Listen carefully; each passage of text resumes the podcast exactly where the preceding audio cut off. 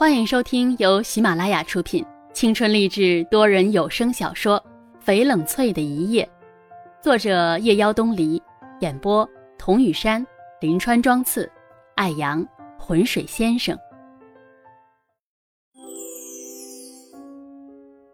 小时候，只要冷翠一哭，妈妈就会做栗子蛋糕来哄自己。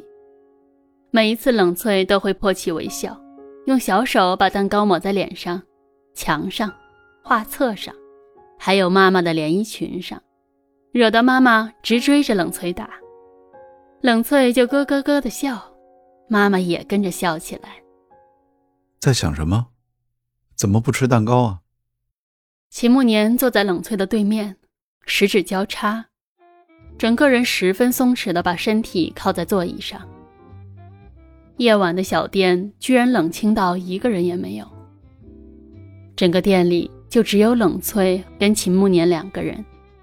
古怪的气氛让冷翠如坐针毡，想起下午在沈月的墓前秦慕年的举动，心口一阵发闷。为了掩饰自己的慌乱，冷翠问老板要了杯冰水。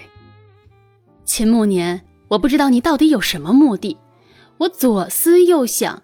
都不觉得我身上到底有什么东西可能是你需要的。面对秦慕年那双漆黑的、像盘旋着的一个神秘的洞穴，要把人吸进去时的眼睛，他忽然无声的笑了笑。你为什么就不能相信？或许我对你是一见钟情呢？可我并不这么认为。我的求婚是真的，同时我觉得你可以认真考虑。或许我是个不错的结婚对象，你可以慢慢了解的。好，就算是的，那我拒绝。你先别急着拒绝，我们还有时间。你喜欢我？喜欢。冷翠被他的直接弄了个大红脸，怀里像揣了个兔子，真奇怪，明明该心虚的人是他呀。夜已经很深了，秦慕年打开车门，把冷翠抱出来。冷翠无奈，由他抱着。走到门口的时候，冷翠埋头在他的大包包里翻钥匙，翻了半天也没有找出来。一着急，包包里面的东西就全都掉了出来。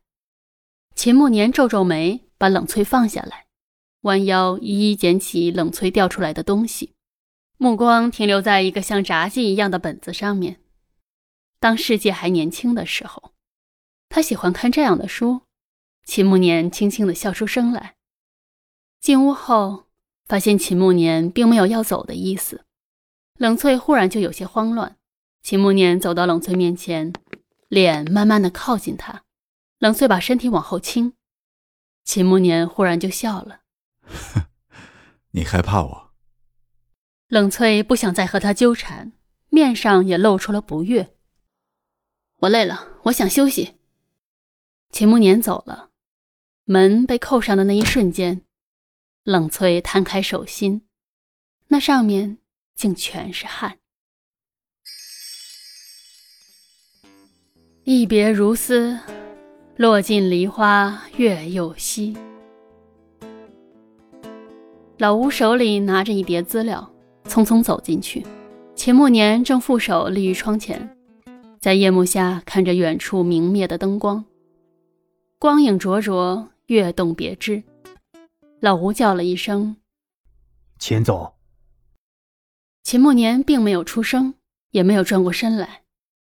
老吴继续说道：“资料已经带过来了，那边也一切准备妥当了。”秦慕年点点头。冷冷的瞟了一眼资料上的照片，那人正冲着他微笑，那张脸，那眉眼，似曾相识。秦慕年用力的握紧了拳头，眼睛里冒着寒气，冷冷道：“希望他还不至于那么蠢。”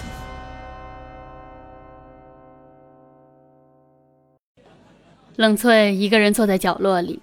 看着不远处的桑河，跟媒体朋友交谈，隔一会儿过来陪冷翠说几句话。冷翠不喜欢应酬，尽管人来了，也只会躲得远远的观看。水喝完了又去蓄水，桌子上的水果已经吃完了好几盘。秦慕年远远地看着，他总是这样安静，安静到像空气，不被人发现。